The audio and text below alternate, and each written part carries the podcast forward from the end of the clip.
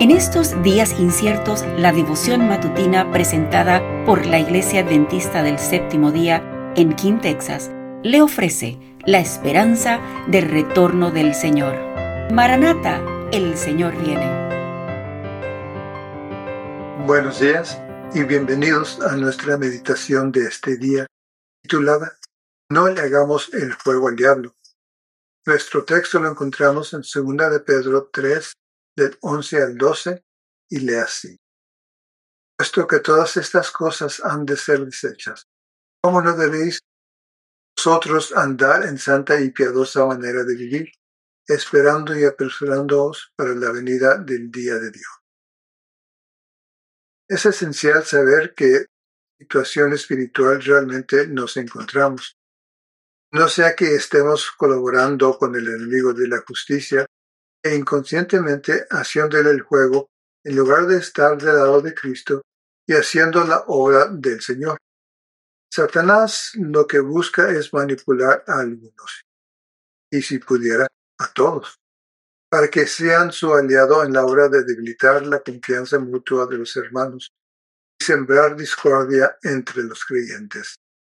Satanás logra cumplir sus propósitos con mucho éxito por medio de aquellos que se dicen ser seguidores de Jesús, pero que no están avanzando ni actuando de acuerdo con las pautas divinas. Hoy es el día de preparación para el Señor. No es momento de expresarse con incredulidad y hacerle juego al diablo. Todos debemos cuidarnos de no debilitar la fe de los demás mediante la siembra de semillas de envidia, celos y discordia pues el Señor toma nota de nuestras palabras y juzga no tanto por lo que hayamos dicho, es en un o otro sentido, sino por el resultado de nuestra conducta. De momento los ángeles están deteniendo los cuatro vientos de la tierra, eh, hasta que hayan sido sellados en sus frentes los siervos de nuestro Dios. Apocalipsis 7, del 1 al 3. Entonces avanzarán los poderes de la tierra para librar la última gran batalla. Con qué cuidado deberemos aprovechar el poco tiempo de prueba que nos queda. Con qué sinceridad deberíamos ser autocrítica.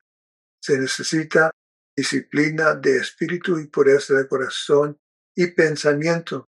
Son de más valor que un talento brillante, la astucia o una gran cultura una persona común y corriente, educada para obedecer un así dice el Señor, es mejor calificada para hacer la obra de Dios que quienes tienen grandes talentos, pero no los emplean correctamente. Los seres humanos se pueden enorgullecer de su conocimiento relativo a los asuntos de este mundo, pero si no tienen un conocimiento del verdadero Dios de Cristo el camino, la verdad y la vida. Son en realidad unos incompetentes y su sabiduría perecerá con ellos. El conocimiento secular implica poder, pero el conocimiento de la palabra que tiene una influencia transformadora sobre la mente humana es imperecedero, es conocimiento santificado. El Señor nos bendiga. Gracias por acompañarnos. Comparta con otros esta bendición y recuerde seguirnos en las redes sociales y visitar nuestra página web. La información la puede encontrar en las notas del episodio. Bendiciones.